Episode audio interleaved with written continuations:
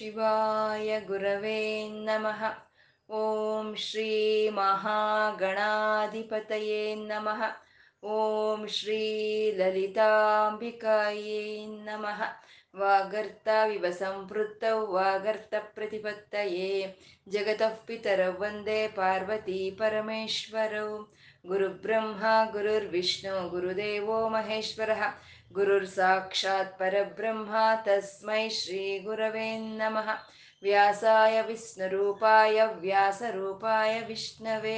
ಶ್ರುತಿಸ್ಮೃತಿಪುರಾಣಾನಾಂ ಆಲಯಂ ಕರುಣಾಲಯಂ. ನಮಾಮಿ ಭಗವತ್ಪಾದಶಂಕರಂ ಲೋಕಶಂಕರಂ. ಅಜ್ಞಾನಾಂ ಜಾಹ್ನವೀತೀರ್ಥಂ ವಿದ್ಯಾತೀರ್ಥಂ ವಿವೇಕಿನಾಂ.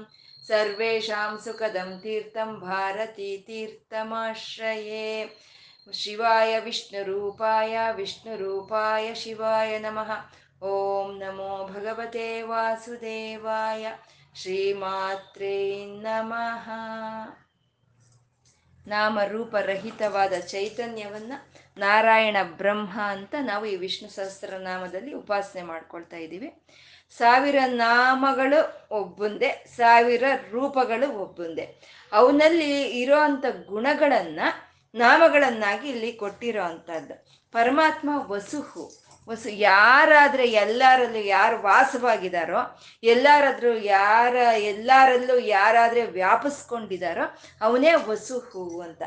ಅವನು ವಸುಮನಾಹ, ಅವನು ವ್ಯಾಪಿಸ್ಕೊಂಡಿದ್ದಾನೆ, ಅವನೇ ನಿವಾಸ ಮಾಡ್ತಿದ್ದಾನೆ, ಅವನದೇ ಐಶ್ವರ್ಯಗಳು, ಅವನ ಐಶ್ವರ್ಯಗಳಿಂದ ಅವನೇ ನಿವಾಸ ಮಾಡ್ತಾ ಅವನೇ ವ್ಯಾಪಿಸ್ಕೊಂಡಿರೋ ಅಂತ ಅವನ ಮನಸ್ಸು. ಎಂಥ ದೊಡ್ಡ ಮನಸ್ಸು, ಮಹೋತ್ ಉತ್ತರವಾದ ಮನಸ್ಸು ಅಂದರೆ ಒಂದು ವಸುಮನಾಹ, ಒಳ್ಳೆಯ ಪ್ರಕೃಷ್ಟವಾದಂಥ ಮನಸ್ಸು ವಸುಮನಾಹ.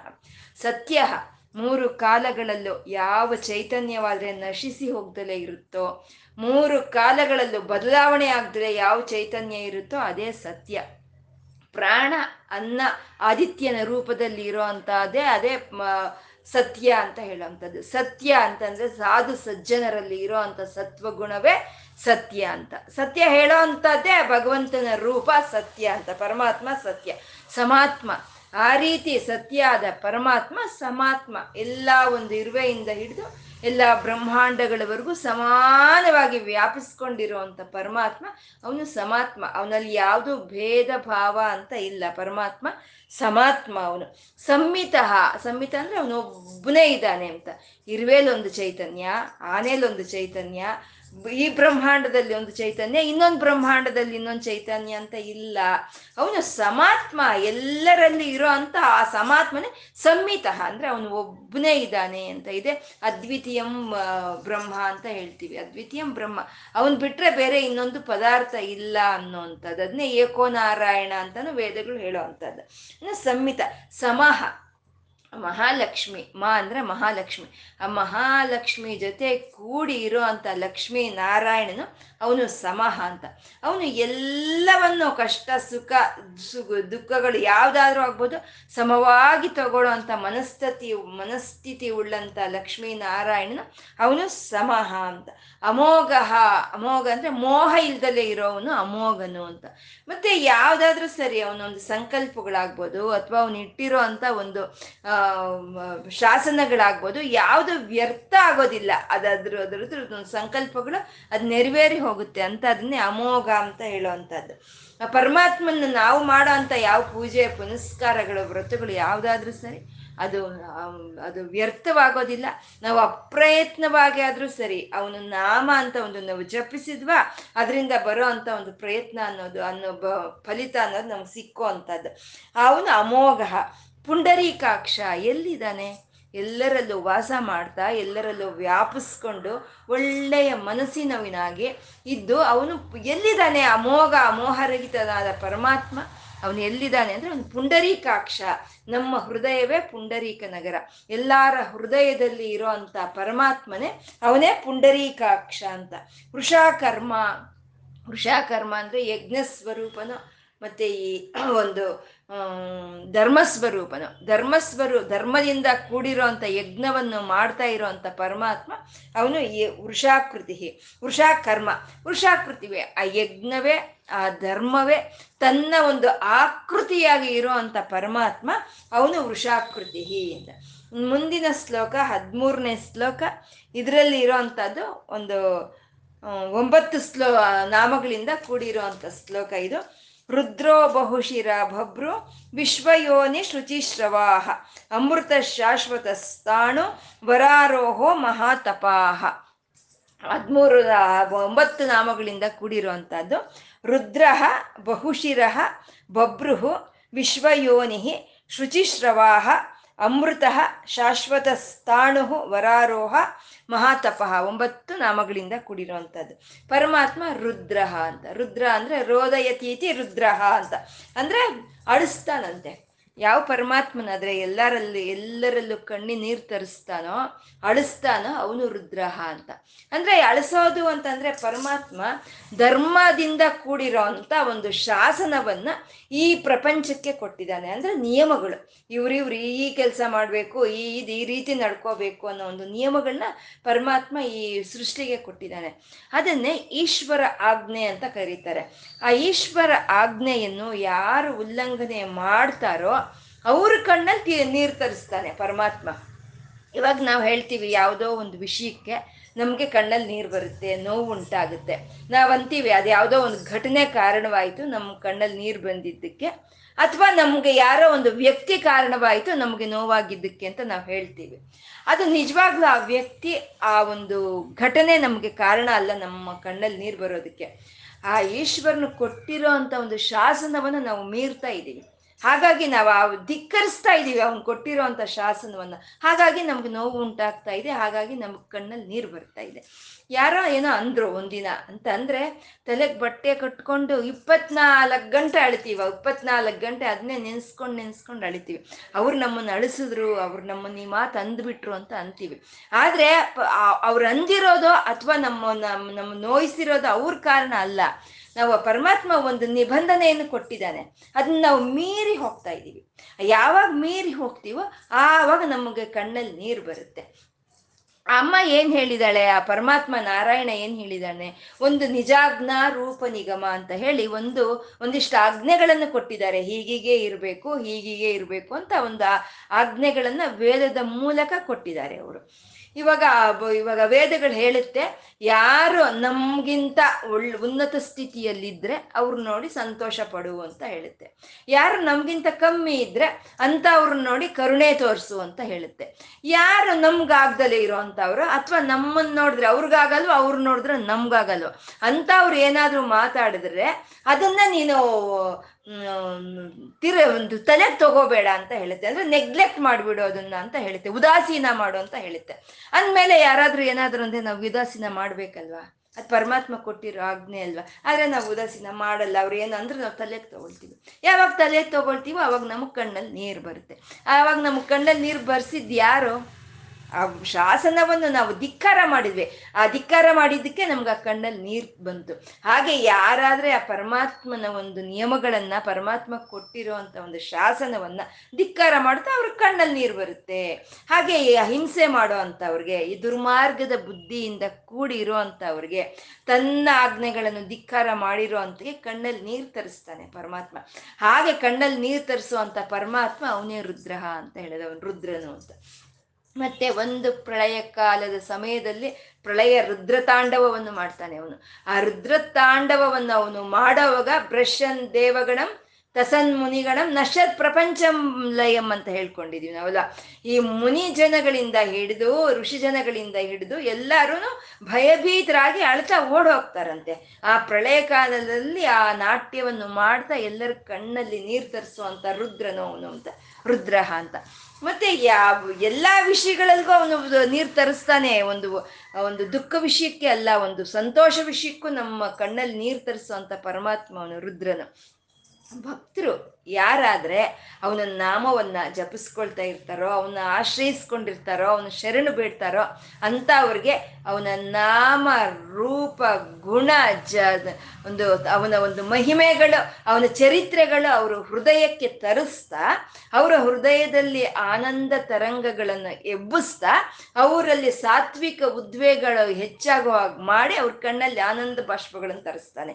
ಹಾಗೆ ಆನಂದ ಸಂತೋಷಕ್ಕೂ ಬರುವಂಥ ಆನಂದ ಬಾಷ್ಪಗಳು ತರಿಸೋ ಅಂತ ಅವನು ಅವನು ರುದ್ರನು ಅಂತ. ಅವನು ಅವನು ಒಂದು ಅವನ ದಿಕ್ಕ ಒಂದು ಆ ಶಾಸನವನ್ನು ಧಿಕ್ಕಾರ ಮಾಡಿದವ್ರಿಗಾಗ್ಬೋದು, ಅಥವಾ ತನ್ನ ಒಂದು ಆಶ್ರಯಿಸ್ಕೊಂಡಿರೋರ್ಗಾಗ್ಬೋದು. ಒಂದು ಕಣ್ಣಲ್ಲಿ ನೀರು ತರಿಸುವಂಥ ಪರಮಾತ್ಮ ಅವನು ರುದ್ರಹ ಅಂತ. ಮತ್ತೆ ಋತುಂ ಅಂತ ಹೇಳ್ತಾರೆ. ಋತುಂ ಋತುಂ ರುದ್ರಹನ ಋತುಂ ಅನ್ನೋ ಒಂದು ಧಾತುವಿಂದ, ಋತುಂ ಅಂದರೆ ನಾದ ಅಂತ, ನಾದವನ್ನ ಋತುಂ ಅಂತ ಹೇಳ್ತಾರೆ. ಈ ಪರಮಾತ್ಮ ಒಂದು ಓಂಕಾರ ಸ್ವರೂಪನಾಗಿ ತನ್ನನ್ನು ತಾನು ವ್ಯಕ್ತ ಮಾಡ್ಕೊಂಡಿರೋಂಥ ಪರಮಾತ್ಮ ಅವನು ನಾದಸ್ವರೂಪನು, ಅವನು ರುದ್ರನು ಅಂತ, ರುದ್ರ ವೀಣೆ ಅಂತ ಕರೀತಾರೆ ಅಲ್ವಾ. ಹಾಗೆ ನಾದಸ್ವರೂಪನು ಪರಮಾತ್ಮ ರುದ್ರನು ಅಂತ. ಮತ್ತೆ ರುಜುಂ ದ್ರಾವಯತಿ ಅಂತಾರೆ. ರುಜುಂ ದ್ರಾವಯತಿ ರುದ್ರಃ ಅಂದರೆ ರೋಗಗಳು. ಯಾರು ಆ ಪರಮಾತ್ಮನ ಆ ರುದ್ರನ ಒಂದು ನಾಮ ಜಪವನ್ನು ಮಾಡ್ತಾ ಅವನ್ನ ಆಶ್ರಯಿಸ್ಕೊಂಡಿರ್ತಾರೋ ಅಂತ ಅವರಲ್ಲಿ ಇರೋವಂಥ ರೋಗಗಳೆಲ್ಲ ಹೊರಟೋಗುತ್ತೆ. ಶಾರೀರಿಕ ರೋಗಗಳೇ ಅಲ್ಲ, ಅಜ್ಞಾನಜನಿತವಾದಂಥ ಮಾನಸಿಕ ರೋಗಗಳನ್ನು ರುದ್ರನಾಮದಿಂದ ಹೊರಟೋಗುವಂಥದ್ದು ಪರಮಾತ್ಮ ಅಂತ ಅವನು ರುದ್ರಹ. ತನ್ನನ್ನು ಆಶ್ರಯಿಸ್ಕೊಂಡಿರೋ ಅಂಥವ್ರಿಗೆ, ತನ್ನನ್ನು ಧಿಕ್ಕಾರ ಮಾಡೋ ಅಂಥವ್ರಿಗೂ ಕಣ್ಣಲ್ಲಿ ನೀರು ತರಿಸ್ತಾ ನಾದ ಸ್ವರೂಪವನ್ನಾಗಿ ಇದ್ಕೊಂಡು ಎಲ್ಲ ರೋ ಯಾರ ಒಂದು ಜಾಪವನ್ನು ಮಾಡ್ತಾ ಇರ್ತಾರೋ ಅಂಥವ್ರಿಗೆ ಆದಿ ವ್ಯಾಧಿಗಳಿಂದ ಮುಕ್ತಿ ಕೊಡುವಂಥ ಪರಮಾತ್ಮ ಅವನು ರುದ್ರಹ ಅಂತ. ರುದ್ರ ಬಹುಶಿರಹ, ಮುಂದಿನ ನಾಮ ಬಹುಶಿರಹ. ಪರಮಾತ್ಮ ತನ್ನ ಒಂದು ಶಾಸನವನ್ನ ಈ ಪ್ರಪಂಚಕ್ಕೆ ಕೊಟ್ಟು ತಾನು ರಕ್ಷಣೆ ಮಾಡ್ತಾ ತಾನು ಎಲ್ಲ ಕಡೆ ವ್ಯಾಪಿಸ್ಕೊಂಡು ವ್ಯಾಸಿ ವ್ಯಾಪಿಸ್ಕೊಂಡಿರುವಂಥ ಪರಮಾತ್ಮ ಬಹು ವದನ ಒಂದು ಅನೇಕವಾದ ಒಂದು ವದನಗಳಿಂದ ಅವನು ಅವನನ್ನು ಪ್ರಕಟಿಸ್ಕೊಂಡು ಈ ಸೃಷ್ಟಿನೆಲ್ಲ ಕಾಪಾಡ್ತಾ ಇರೋ ಅಂಥ ಒಂದು ಜ್ಞಾನ ಸ್ವರೂಪವನ್ನು ಅವನು ಬಹುಶಿರಾಹ ಅಂತ. ಇದನ್ನೇ ಪುರುಷ ಸೂಕ್ತದಲ್ಲಿ ಹೇಳೋ ಅಂಥದ್ದು ಸಹಸ್ರ ಶೀರ್ಷ ಪುರುಷಾಹ ಅಂತ ಹೇಳ್ತಾರೆ. ಮತ್ತೆ ಸಹಸ್ರ ವದನ ಅಂತ ಲಲಿತ ಸಹಸ್ರನಾಮದಲ್ಲಿ ಹೇಳಿರುವಂಥದ್ದು ಅಂದರೆ ಪರಮಾತ್ಮನಿಗೆ ಅನೇಕವಾದಂಥ ಶಿರಸ್ಸುಗಳು ಇದೆ ಅಂತ ಹೇಳುವಂಥದ್ದು. ಶಿರಸ್ಸು ಅಂತ ಅಂದರೆ ಶಿರಸ್ಸಿನಲ್ಲಿ ಒಂದು ಶ್ರವಣ ಶಕ್ತಿ, ಒಂದು ದೃಷ್ಟಿಶಕ್ತಿ, ಒಂದು ಭ್ರೂಣಶಕ್ತಿ, ಒಂದು ಶ್ವಾಸಶಕ್ತಿ, ಮತ್ತೆ ಒಂದು ವಾಕ್ಶಕ್ತಿ, ಮೇಧಸ್ಸು, ಬುದ್ಧಿ, ಭಾವನೆಗಳು ಎಲ್ಲವೂ ಶಿರೋಭಾಗದಲ್ಲೇ ತುಂಬಿ ಇರುವಂಥದ್ದು. ಅದಕ್ಕೆ ಈ ಶಿರಸ್ಸಿನ ಜ್ಞಾನಕೂಟ ಅಂತ ಕರೀತಾರೆ. ಶ್ರೀಮದ್ ವಾಗ್ಭವ ಕೂಟೈಕ ಸ್ವರೂಪ ಮುಖ ಪಂಕಜ ಅಂತ. ಈ ತಲೆ, ಈ ಕಂಠದಿಂದ ಈ ಮೇಲ್ಗಡೆ ಇರೋ ಒಂದು ಭಾಗವನ್ನ ಜ್ಞಾನಕೂಟ ಅಂತ ಕರೀತಾರೆ. ಅದರಲ್ಲೇ ಈ ಎಲ್ಲ ಶಕ್ತಿಗಳು ನಿಕ್ಷಿಪ್ತವಾಗಿರುವಂಥದ್ದು. ಪರಮಾತ್ಮನಲ್ಲಿ ಒಂದು ಶ್ರವಣ ಶಕ್ತಿ ಆಗ್ಬೋದು, ಒಂದು ಶ್ವಾಸಶಕ್ತಿ ಆಗ್ಬೋದು, ಒಂದು ದೃಷ್ಟಿಶಕ್ತಿ ಆಗ್ಬೋದು, ಒಂದು ಗೃಹ ಅನೇಕವಾದಂಥ ಶಕ್ತಿಗಳು ಅನೇಕವಾಗಿ ಅನಂತವಾಗಿ ಆ ಪರಮಾತ್ಮನಲ್ಲಿ ಇರುವಂಥದ್ದು. ಆ ಶಕ್ತಿಗಳೆಲ್ಲ ಪರಮಾತ್ಮನಲ್ಲಿ ಇದೆ. ಆ ಇರೋ ಶಕ್ತಿಗಳನ್ನ ಪರಮಾತ್ಮ ಒಂದೊಂದು ತಲೆಗೂ ಹಂಚ್ತಾ ಇದ್ದಾನೆ, ಒಂದೊಂದು ತಲೆಗೆ ಒಂದೊಂದು ಶಕ್ತಿಯನ್ನು ಹಂಚ್ತಾ ಇದ್ದಾನೆ. ಅಂದರೆ ಇವಾಗ ಪಶುಗಳು, ಮನುಷ್ಯರಿಗೆ ಒಂದು ಹುಲ್ಲು ಅನ್ನೋದು ನಿಷೇಧವಾಗಿದೆ, ಮನುಷ್ಯರು ಹುಲ್ಲು ತಿನ್ನೋದಕ್ಕಾಗೋದಿಲ್ಲ. ಆದರೆ ಪಶು ಪಕ್ಷಿ ಪಶುಗಳಿಗೆ ಅದು ಆ ಹುಲ್ಲು ಅನ್ನೋದು ಅಮೃತಪಾಯ ಪ್ರಾಯವಾದಂಥ ಆಹಾರ, ಅವು ಆ ಹುಲ್ಲನ್ನು ತಿನ್ನುತ್ತೆ.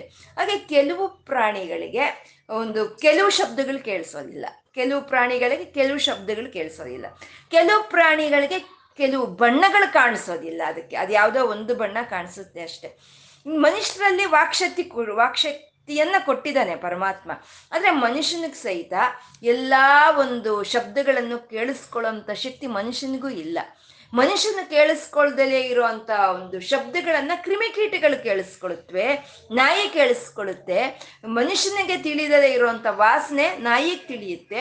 ಆ ರೀತಿ ಪರಮಾತ್ಮ ತನ್ನಲ್ಲಿರೋ ಅಂಥ ಅನಂತವಾದ ಶಕ್ತಿಗಳನ್ನು ಈ ಪ್ರಪಂಚದಲ್ಲಿರೋ ಅನಂತವಾದ ಜೀವಿಗಳಿಗೆ ಹಂಚಿದ್ದಾನೆ. ಅವನು ಅವನೇ ವಸುಹು, ವಾಸ ಮಾಡ್ತಾ ಇದ್ದಾನೆ ಅಂತಂದರೆ ಯಾರು ವಾಸ ಮಾಡ್ತಾರೋ ಅವ್ರದ್ದೇ ಆಗುತ್ತೆ ಮನೆ ಅಲ್ವಾ. ಯಾರು ವಾಸ ಮಾಡ್ತಾರೋ ಆ ಮನೆ ಅವ್ರದ್ದೇ ಆಗುತ್ತೆ. ಈ ಶರೀರದಲ್ಲಿ ಅವನು ವಾಸ ಮಾಡ್ತಾ ಇದ್ದಾನೆ ವಸುಹು. ಹಾಗೆ ವಾಸ ಮಾಡ್ತಾ ಇದೆ ಅಂದರೆ ಈ ಶರೀರ ಅವಂದು ಅಂತ. ಎಷ್ಟು ಶರೀರಗಳಿದೆ ಈ ಪ್ರಕೃತಿಯಲ್ಲಿ? ಅನೇಕ ಕೋಟಿ ಅನೇಕ ಕೋಟಿ ಲೆಕ್ಕ ಇಲ್ಲದಲ್ಲೇ ಇರೋಷ್ಟು ಪ್ರಾಣಿಗಳಿದೆ. ಆ ಪ್ರಾಣಿಗಳೆಲ್ಲ ವದನಗಳೆಲ್ಲ ಪರಮಾತ್ಮನ ವದಗಳ ವದನಗಳೇ. ಹಾಗಾಗಿ ಅವನು ಬಹುಶಿರಾಹ ಅಂತ ಹೇಳ್ತಾ ಇದ್ದಾರೆ. ಪರಮಾತ್ಮ ಬಹುಶಿರಾಹ, ಅನೇಕವಾದಂಥ ಒಂದು ತಲೆಗಳನ್ನು ಹೊಂದಿರುವಂಥ ಪರಮಾತ್ಮ ಅವನು ಬಹುಶಿರಾಹ ಅಂತ. ನಾರಾಯಣ ಆದಿಶೇಷನ ಮೇಲೆ ಮಲಗಿದ್ದಾನೆ. ಸಾವಿರ ಎಡೆಗಳು ಇರೋ ಅಂಥ ಆದಿಶೇಷನ ಮೇಲೆ ಪರಮಾತ್ಮ ಮಲಗಿದ್ದಾನೆ ಅಂತ ನಾವು ಹೇಳ್ಕೊಳ್ತೀವಿ. ಅವನು ಅನಂತ ಶಯನ ಅಂತ ನಾವು ಕರಿತೀವಿ.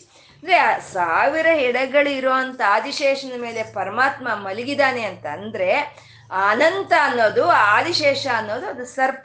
ಸರ್ಪ ಅಂದರೆ ಕಾಲಕ್ಕೆ ಸಂಕೇತ. ಕಾಲ ಸರ್ಪ ಅಂತ ನಾವು ಹೇಳ್ತೀವಲ್ವ, ಆ ಕಾಲಕ್ಕೆ ಸರ್ ಸನ್ ಸಂಕೇತವಾಗಿರುವಂಥದ್ದೇ ಸ ಅನಂತ ಅಂತ ನಾವು ಹೇಳೋದು. ಅಂದರೆ ಅನಂತವಾಗಿರುವಂಥ ಈ ಕಾಲವನ್ನು ಅಧಿರೋಹಿಸಿ ಅಲ್ಲಿ ಕೂತಿದ್ದಾನೆ ಪರಮಾತ್ಮ, ಈ ಕಾಲ ಸ್ವರೂಪನಾಗಿ ಅಲ್ಲಿ ಇದ್ದಾನೆ ಅಂತ ಹೇಳೋದಕ್ಕೆ ಸಾವಿರ ಎಡೆಗಳಿರೋ ಅಂಥ ಆದಿಶೇಷನ ಮೇಲೆ ಪರಮಾತ್ಮ ಮಲಗಿದ್ದಾನೆ ಅಂತ ಹೇಳೋದು. ಇದನ್ನೇ ಸೌಂದರ್ಯ ಲಹರಿ ಹೇಳುತ್ತೆ, ವಹತ್ಯೇನಂ ಶೌರಿಹಿ ಕಥಮಪಿ ಸಹಸ್ರೇಣ ಶಿರಸಾಂ ಅಂತ ಹೇಳುತ್ತೆ. ಅಂದರೆ ಸಹಸ್ರವಾದ ತಲೆಗಳಿಂದ ಆ ಪರಮಾತ್ಮ ಈ ಸೃಷ್ಟಿಯನ್ನು ತನ್ನ ತಲೆ ಮೇಲೆ ಹೊತ್ಕೊಂಡಿದ್ದಾನೆ ಅಂತ. ಅಂದರೆ ಸಹಸ್ರ ಅಂತಂದರೆ ನಾವು ಲೆಕ್ಕ ಮಾಡ್ಕೊಳ್ಳೋ ಅಂಥದ್ದಲ್ಲ, ಒಂಬೈನೂರ ಒಂಬತ್ತೊಂಬತ್ತು ಸಾವಿರ ಅಂತ ಲೆಕ್ಕ ಮಾಡ್ಕೊಳ್ಳೋದಲ್ಲ, ಅನಂತ ಸಂಖ್ಯೆಯನ್ನು ತೋರಿಸುತ್ತೆ. ಅನಂತವಾಗಿರುವಂಥದ್ದನ್ನೇ ಸಾವಿರ ಅಂತ ಹೇಳೋದು. ಇವಾಗ ನಾವು ನೂರೆಂಟು ಸಮಸ್ಯೆಗಳು ಅಂತ ಹೇಳ್ತೀವಿ, ಅಂದರೆ ಲೆಕ್ಕ ಹಾಕ್ಕೊಂಡಿದ್ದೀವ. ಆ ಸಮಸ್ಯೆ ಅನೇಕವಾಗಿದೆ ಅಂತ ಹೇಳೋದಕ್ಕೆ ನೂರೆಂಟು ಅಂತ ಹೇಳ್ತೀವಿ. ಹಾಗೆ ಅನೇಕವಾದ ಶಿರಸ್ಸುಗಳು ಉಳ್ಳಂಥ ಪರಮಾತ್ಮ ಅವನು ಸಹಸ್ರ ಶೀರ್ಷ ವದನಂ ಅಂತ, ಸಹಸ್ರ ಸಹಸ್ರ ಶೀರ್ಷ ಪುರುಷ ಅಂತ ಹೇಳೋವಂಥದ್ದು. ಹೀಗೆ ಪರಮಾತ್ಮ ಬಹುಶಿರಾಹ, ಎಲ್ಲ ತನ್ನ ಒಂದು ಪ್ರ ಸೃಷ್ಟಿಯಲ್ಲಿ ಇರೋವಂಥ ಪ್ರಾಣಿಗಳಲ್ಲಿ ವ್ಯಾಪಿಸ್ಕೊಂಡು ಆ ಪ್ರಾಣಿಗಳಲ್ಲಿ ತನ್ನ ಶಕ್ತಿಯನ್ನು ಪ್ರಕಟಿಸ್ತಾ ಇರೋವಂಥ ಪರಮಾತ್ಮ ಅವನು ಬಹುಶಿರಾಹ. ಬಬ್ರುಹು ಮುಂದಿನ ನಾಮ ಬಬ್ರುಹು. ಬಬ್ರುಹು ಅಂದರೆ ಈ ಸಾವಿರ ತಲೆಗಳ ಮೇಲೆ ಈ ಸೃಷ್ಟಿಯನ್ನೆಲ್ಲ ಅವನು ಸಹಿಸಿ ಇದ್ದಾನೆ. ಈ ಸಾವಿರ ತಲೆಗಳ ಮೇಲೆ ಪರಮಾತ್ಮ ಈ ಸೃಷ್ಟಿಯನ್ನೆಲ್ಲ ಪೋಷಣೆ ಮಾಡ್ತಾ ಭರಿಸ್ತಾ ಇದ್ದಾನೆ ಅದು ಅಂತ. ಆ ಸ ಒಂದು ಸಹಿಸ್ಕೊಳ್ಳೋ ಅಂಥ ಶಕ್ತಿಯನ್ನು ತನ್ನ ತಲೆ ಮೇಲೆ ಎಲ್ಲ ಸೃಷ್ಟಿಯನ್ನು ಆ ಭಾರವನ್ನು ತನ್ನ ತಲೆ ಮೇಲೆ ಹೊತ್ಕೊಂಡು ಆ ಸಹಿಸ್ಕೊಂಡು ಅದನ್ನೆಲ್ಲ ಪೋಷಣೆ ಮಾಡ್ತಾ ಇರುವಂಥ ಪರಮಾತ್ಮನ ಗುಣವನ್ನು ಬಬ್ರುಹು ಅಂತ ಹೇಳ್ತಾರೆ. ಪರಮಾತ್ಮ ಬಬ್ರುಹು, ತಾನೇ ಆ ಸಾವಿರ ತಲೆಗಳ ಮೇಲೆ ಈ ಸೃಷ್ಟಿಯನ್ನೆಲ್ಲ ಹೊತ್ಕೊಂಡು ಇದರ ರಕ್ಷಣಾ ಭಾರವನ್ನು ನೋಡ್ಕೊಳ್ತಾ ಇರೋವಂಥ ನಾರಾಯಣನು ಅವನು ಬಬ್ರುಹು ಅಂತ. ನಾವು ಮೇಲೆ ಹೇಳ್ಕೊಂಡಂಗೆ ಆ ಇಂದ್ರಿಯ ಶಕ್ತಿಗಳನ್ನು ಪರಮಾತ್ಮ ಈ ಇಂದ್ರಿಯಗಳಿಗೆ ಕೊಟ್ಟಿದ್ದಾನೆ. ಆ ಇಂದ್ರಿಯ ಶಕ್ತಿಯನ್ನು ಇಂದ್ರಿಯಗಳಿಗೆ ಕೊಟ್ಟಿರೋ ಅಂಥ ಪರಮಾತ್ಮ ಆ ಇಂದ್ರಿಯಗಳಿಗೆ ಆಹಾರವನ್ನು ತಾನೇ ಕೊಟ್ಟಿದ್ದಾನೆ. ಅಂದರೆ ಇವಾಗ ಈ ಕಿವಿಗೆ ಕೇಳಿಸ್ಕೊಳ್ಳೋ ಅಂಥ ಶಕ್ತಿಯನ್ನು ಕೊಟ್ಟಿದ್ದಾನೆ. ಈ ಕಿವಿಗೆ ಕೇಳಿಸ್ಕೊಳ್ಳೋ ಅಂಥ ಶಕ್ತಿ ಇದೆ. ಶಕ್ತಿ ಇದ್ದರೆ ಆಗೋಯ್ತಾ? ಆ ಕೇಳಿಸ್ಕೊಳ್ಳೋ ಶಬ್ದ ಇರಬೇಕಲ್ವ, ಆ ಶಬ್ದವನ್ನು ಕೊಟ್ಟಿದ್ದಾನೆ. ಆ ಶಬ್ದವನ್ನು ಕೊಟ್ಟು ಆ ಶಬ್ದವನ್ನು ಕೇಳಿಸ್ಕೊಳ್ಳೋಂಥ ಶಕ್ತಿಯನ್ನು ಈ ಕಿವಿಯಲ್ಲಿ ತುಂಬಿದ್ದಾನೆ ಪರಮಾತ್ಮ. ಈ ಕಣ್ಣಿನಿಗೆ ನೋಡೋ ಅಂಥ ದೃಷ್ಟಿಶಕ್ತಿಯನ್ನು ಕೊಟ್ಟಿದ್ದಾನೆ. ಆ ದೃಷ್ಟಿಶಕ್ತಿಯನ್ನು ಕೊಟ್ಟಿರೋ ಅಂಥ ಪರಮಾತ್ಮನೇ ದೃಶ್ಯವನ್ನು ಕೊಟ್ಟಿದ್ದಾನೆ. ಹಾಗೆ ಈ ಇಂದ್ರಿಯಗಳಿಗೆ ಆ ಶಕ್ತಿಯನ್ನು ಕೊಡ್ತಾ ಆ ಶಕ್ತಿಗೆ ಆ ಇಂದ್ರಿಯಗಳಿಗೆ ಬೇಕಾಗಿರೋಂಥ ಆಹಾರವಾಗಿ ಆ ಶಕ್ತಿಗಳನ್ನು ಇಲ್ಲಿ ಪ್ರಕಟಿಸ್ತಾ ಈ ಪರಮಾತ್ಮ ಈ ಪ್ರಪಂಚವನ್ನೆಲ್ಲ ಸಹಿಸಿಕೊಂಡು ಅವನು ಎಲ್ಲವನ್ನು ತನ್ನ ತಲೆ ಮೇಲೆ ಹೊತ್ಕೊಂಡು ಜವಾಬ್ದಾರಿಯನ್ನು ಇರೋವಂಥ ಪರಮಾತ್ಮ ಬಬ್ರುಹು ಅಂತ. ಎಷ್ಟು ಸಹಿಸ್ಕೊಳ್ತಾ ಇದ್ದಾನೋ ಈ ಸೃಷ್ಟಿಯನ್ನೆಲ್ಲ, ಅವನು ಎಷ್ಟು ಸಹಿಸ್ಕೊಳ್ತಾ ಇದ್ದಾನೋ. ನಾವು ಒಂದು ಕ್ಷಣ ಅರ್ಥ ಒಂದು ಯೋಚನೆ ಮಾಡಿದ್ರೆ ನಮ್ಗೆ ಅರ್ಥ ಆಗುತ್ತೆ ಅಲ್ವಾ. ಒಂದು ಮನೆ ಈ ರೀತಿ ನಡಿಬೇಕು ಅಂತ ಅಂದರೆ ಆ ತಂದೆ ತಾಯಿ ಎಷ್ಟು ಸಹಿಸ್ಕೊಂಡಿರ್ತಾರೆ, ಎಷ್ಟು ಸಹಿಸ್ಕೊಂಡಿರ್ತಾರೆ. ಒಂದು ಮನೆ, ಒಂದು ನಾಲ್ಕು ಜನ ಇರೋ ಮನೆ ಎಲ್ಲ ಈ ರೀತಿ ಇರಬೇಕು ಅಂದರೆ ಎಷ್ಟೋ ಸಹಿಸ್ಕೊಳ್ತಾರೆ. ಮತ್ತು ಈ ಪ್ರಪಂಚ, ಈ ಅಖಿಲಾಂಡ ಬ್ರಹ್ಮಾಂಡಗಳು ಈ ರೀತಿ ಒಂದೇ ರೀತಿ ಇದೆ ಅಂದರೆ ಪರಮಾತ್ಮ ಇನ್ನೆಷ್ಟು ಸಹಿಸ್ಕೊಳ್ತಾ ಇದ್ದಾನೋ ಅಲ್ವಾ. ಅವನು ಬಬ್ರುಹು, ಎಲ್ಲವೂ ತನ್ನ ತಲೆ ಮೇಲೆ ಆ ಜವಾಬ್ದಾರಿಯನ್ನು ಹೊತ್ತು ಎಲ್ಲವನ್ನು ಸಹಿಸ್ಕೊಳ್ತಾ ಇರುವಂಥ ಪರಮಾತ್ಮ ಅವನು ಬಬ್ರುಹು ಅಂತ. ಸಹಿಸ್ಕೊಳ್ತಾ ಇದ್ದಾನೆ. ದುರ್ಯೋಧನರು ಮತ್ತು ಆ ಶಿಶುಪಾಲನು ಆ ಹೇಳೋ ಅಂಥ ನಿಂದನೆಗಳನ್ನು ಸಹಿಸ್ಕೊಂಡ, ಮತ್ತೆ ಭಕ್ತರು ಹೇಳೋ ಅಂಥ ಪ್ರಶಂಸೆಗಳನ್ನು ಸಹಿಸ್ಕೊಳ್ತಾನೆ. ಎಲ್ಲವನ್ನೂ ಸಹಿಸ್ಕೊಳ್ತಾನೆ ಪರಮಾತ್ಮ. ಆದಿವರಾಹನಾಗಿ ತನ್ನ ಕೋರೆಗಳಿಂದ ಭೂಮಿಯನ್ನು ಎತ್ತು ಹಿಡಿದು ಸಹಿಸ್ಕೊಂಡ ಅದನ್ನು. ಮತ್ತೆ ಕೂರ್ಮನಾಗಿ ಅದೇ ಒಂದು ಮಂದರ ಪರ್ವತವನ್ನು ತನ್ನ ಹೆಗಲ ಮೇಲೆ ಹೊರತ ಸಹಿಸ್ಕೊಂಡಿರೋ ಪರಮಾತ್ಮ ಅವನು ಬಬ್ರುಹು, ಅವನೇ ಎಲ್ಲವನ್ನು ಸಹಿಸ್ಕೊಂಡಿದ್ದಾನೆ. ವಿಶ್ವಯೋನಿಹಿ, ಪರಮಾತ್ಮ ವಿಶ್ವಯೋನಿಹಿ ಅಂದರೆ ಯಾವುದು ಆದರೆ ಎಲ್ಲವೂ ಒಂದು ಪಶಿ ಪಕ್ಷಿಗಳಾಗ್ಬೋದು, ಕ್ರಿಮಿಕೀಟಗಳಾಗ್ಬೋದು, ಮ ಜಂತುಗಳಾಗ್ಬೋದು, ಅಥವಾ ಒಂದು ಮನುಷ್ಯರಾಗ್ಬೋದು, ಸುರರಾಗ್ಬೋದು, ಅಸುರರಾಗ್ಬೋದು, ಗಂಧರ್ವರಾಗ್ಬೋದು, ಒಂದು ಸಸ್ಯವಾಗ್ಬೋದು, ಒಂದು ವೃಕ್ಷವಾಗ್ಬೋದು, ಒಂದು ಕಾಡಾಗ್ಬೋದು, ಒಂದು ಕೆರೆ, ಒಂದು ನದಿ, ಒಂದು ಸಮುದ್ರ, ಒಂದು ಒಂದು ಸಣ್ಣ ಕಲ್ಲು, ಒಂದು ದೊಡ್ಡದಾದ ಬೆಟ್ಟೆ, ಯಾವುದಾದ್ರೂ ಸರಿ, ಎಲ್ಲಿಂದ ಉತ್ಪತ್ತಿ ಆಯಿತೋ ಅದು ವಿಶ್ವಯೋನಿ ಅಂತ ಹೇಳ್ತಾರೆ. ಇವೆಲ್ಲವೂ ಪಶು ಪಕ್ಷಾದಿಯಿಂದ ಹಿಡಿದು ಎಲ್ಲ ಪ್ರಕೃತಿಯಿಂದ ಯಾರಿಂದ ವ್ಯಕ್ತವಾಯಿತೋ, ಎಲ್ಲಿಂದ ಹುಟ್ಟಿ ಬಂತೋ ಅದನ್ನು ವಿಶ್ವಯೋನಿ ಅಂತ ಹೇಳೋದು. ಪರಮಾತ್ಮ ವಿಶ್ವಯೋನಿ. ನಾವು ಸಾಮಾನ್ಯ ಹೇಳ್ತೀವಿ ತಂದೆ ತಾಯಿ ಕಾರಣ ಅಂತ ಹೇಳ್ತಾ ಇರ್ತೀವಿ, ಆದರೆ ಎಲ್ಲದಕ್ಕೂ ಕಾರಣ ಆಗಿರೋವಂಥ ಪರಮಾತ್ಮ ಅವನು ವಿಶ್ವಯೋನಿ. ತಸ್ಯ ಧೀರ ಪ್ರಜಾನಂತಿ ಯೋನಿಂ ಅಂತ ವೇದಗಳು, ಉಪನಿಷತ್ತುಗಳು, ಭೂತ ಯೋನಿಹಿ ಅಂತ ವಿ ಉಪನಿಷತ್ತುಗಳು ಪರಮಾತ್ಮನ ಸ್ತುತಿಸುತ್ತವೆ, ಸ್ತುತಿ ಮಾಡುತ್ತವೆ. ವಿಶ್ವಯೋನಿ, ಭೂತಯೋನಿ ಅಂತ ಎಲ್ಲವೂ ಸರ್ವಸ್ವವು ನಿನ್ನಿಂದಾನೇ ಬಂದಿದೆ ಅನ್ನೋ ರೀತಿ ಆ ವೇದಗಳೆಲ್ಲ ಸ್ತುತಿಸುತ್ತೆ. ಹಾಗೆ ಆ ವೇದಗಳೆಲ್ಲ ಸ್ತುತಿಸ್ತಾ ಇರೋ ಅಂಥ ಮಂಗಳಕರವಾದ ನಾಮ ಗುಣ ತತ್ವಗಳನ್ನು ಹೊಂದಿರೋ ಅಂಥ ಪರಮಾತ್ಮ ಅವನು ಶುಚಿಶ್ರವಾಹ. ಮುಂದಿನ ನಾಮ ಶುಚಿಶ್ರವಾಹ. ಶುಚಿಶ್ರವಾಹ ಅಂತಂದರೆ ಪರಮಾತ್ಮನ ನಾಮ, ಪರಮಾತ್ಮನ ಒಂದು ಜಪ, ಅವನ ಒಂದು ಗುಣಗಳಾಗ್ಬೋದು, ಅವನ ಕಥೆಗಳಾಗ್ಬೋದು, ಅವನ ಚರಿತ್ರೆ ಆಗ್ಬೋದು, ಯಾವುದಾದ್ರೂ ಸರಿ ಪವಿತ್ರದಲ್ಲಿ ಪವಿತ್ರ, ಮಂಗಳದಲ್ಲಿ ಮಂಗಳಕರ, ಶುಚಿಯಲ್ಲಿ ಶುಚಿ, ಶುಭ್ರತೆಯಲ್ಲಿ ಶುಭ್ರತೆ ಅಂದ್ ಇರೋ ಅಂಥ ನಾಮಗಳು, ಇರೋ ಅಂಥ ಒಂದು ವಿಷ್ಣು ಕಥೆಗಳೇ ಆ ಪರಮಾತ್ಮನಲ್ಲಿ ಇರೋ ಅಂಥದ್ದು. ಅವು ಎಷ್ಟು ಕೇಳಿದ್ರೂ ಸಾಕು ಅಂತ ಅನಿಸಲ್ಲ, ಎಷ್ಟು ಕೇಳಿದ್ರೂ ಇನ್ನೂ ಕೇಳಬೇಕು ಅಂತಾನೆ ಅನಿಸುತ್ತೆ, ಎಷ್ಟು ಕೇಳಿದ್ರೂ ಈ ಒಂದು ಕಿವಿಗೆ ಆಸ್ವಾದನೀಯವಾಗಿರುತ್ತೆ. ಹಾಗೆ ಯಾವ ಶಬ್ದಗಳಾದರೆ ಕಿವಿಗೆ ಆಸ್ವಾದ ಆಸ್ವಾದನೀಯವಾಗಿ ಇರುತ್ತೋ ಆ ಶಬ್ದಗಳೇ ಶುಚಿಶ್ರವಾಹ ಅಂತ ಹೇಳೋದು. ಶುಚಿ ಶ್ರವಾಹ ಅಂದರೆ ಒಳ್ಳೆಯ ಶಬ್ದಗಳು. ಒಳ್ಳೆಯ ಶಬ್ದಗಳು ಪರಮಾತ್ಮನ ನಾಮಕ್ಕಿಂತ, ಪರಮಾತ್ಮನ ವಿಷ್ಣು ಲೀಲೆಗಳಿಗಿಂತ ಇನ್ನು ಒಳ್ಳೆಯ ಒಂದು ಶುಚಿ ಶಬ್ದ ಇರೋದಕ್ಕೇನು ಸಾಧ್ಯ ಆಗುತ್ತೆ ಅಲ್ವಾ? ವಿನರೋ ಭಾಗ್ಯಮೋ ವಿಷ್ಣು ಕಥಾ ಅಂತ ಅನ್ನಮಯ್ಯ. ಆ ವಿಷ್ಣು ಕಥೆಗಳನ್ನು, ಅವನ ಚರಿತ್ರೆಯನ್ನು ಕೇಳಿದ್ರೇ ಸಾಕು, ಅದು ಅಪ್ರಯತ್ನವಾಗಿ ಕೇಳಿದ್ರೂ ನಾವು ನಮಗೆ ಆ ಪ್ರಯೋಜನ ಅನ್ನೋದು ಬರುತ್ತೆ ನಮಗೆ. ಅಂಥ ಒಂದು ಒಂದು ಒಳ್ಳೆಯ ಶಬ್ದ ಸ್ವರೂಪದಲ್ಲಿ ಇರೋ ಅಂಥ ಪರಮಾತ್ಮ ಅವನು ಶುಚಿಶ್ರವಾಹ ಅಂತ. ಶ್ರವಣ ಶಕ್ತಿ ಅಂತಂದರೆ ಅದು ಅದು ಎಲ್ಲ ಜ್ಞಾನವನ್ನು ನಮಗೆ ಪ್ರಸಾರ ಮಾಡೋ ಅಂಥದ್ದೇ ಶಬ್ದ ಅಂತ ಹೇಳೋದಲ್ವ. ಯಾವುದೇ ಜ್ಞಾನ ಆದರೂ ಯಾವ ರೀತಿ ಪ್ರಸಾರ ಆಗ್ತಾ ಇದೆ? ಶಬ್ದದಿಂದ ಪ್ರಸಾರ ಆಗ್ತಾ ಇದೆ. ಅಂದರೆ ಶಬ್ದಕ್ಕೆ ಅಷ್ಟು ಒಂದು ಆದ್ಯತೆ ಇರೋ ಅಂಥದ್ದು. ಅದಕ್ಕೆ ನವವಿಧವಾದ ಭಕ್ತಿಗಳಲ್ಲಿ ಆ ಶ್ರ ಶ್ರವಣವನ್ನೇ ಮೊದಲು ಹೇಳ್ತಾರೆ. ಶ್ರವಣ ನವವಿಧವಾದ ಭಕ್ತಿಗಳಲ್ಲಿ ಶ್ರವಣವನ್ನು ಮೊದಲು ಹೇಳ್ತಾರೆ. ಶ್ರವಣ, ಕೀರ್ತನ, ಸ್ಮರಣ, ಪಾದಸೇವೆ, ಅರ್ಚನಾ, ವಂದನೆ, ದಾಸ್ಯ, ಸಖ್ಯ, ಆತ್ಮನಿವೇದನ ಅಂತ ಇವೆ ಒಂಬತ್ತು ವಿಧವಾದ ಭಕ್ತಿಗಳು. ಈ ಭಕ್ತಿಗಳು ಮೊಟ್ಟ ಮೊದಲನೇ ಆದ್ಯತೆ ಒಂದು ಶಬ್ದಕ್ಕೆ ಕೊಡ್ತಾರೆ, ಅಂದರೆ ಕೇಳಿಸ್ಕೊಳ್ಳೋ ಅಂಥದ್ದು. ಹಾಗೆ ಕೇಳಿಸ್ಕೊಂಡು ಕೇಳಿಸ್ಕೊಂಡೇ ಅಲ್ವಾ ಪರೀಕ್ಷಿತ್ ಮಹಾರಾಜ ಮುಕ್ತಿಯನ್ನು ಪಡ್ಕೊಂಡ. ಹಾಗೆ ಕೀರ್ತನೆ ಮಾಡ್ತಾ ಮಾಡ್ತಾ ಮಾಡ್ತಾ ಮೀರಾಬಾಯಿ ಒಂದು ಒಂದು ಮುಕ್ತಿಯನ್ನು ಪಡ್ಕೊಂಡ್ಲು.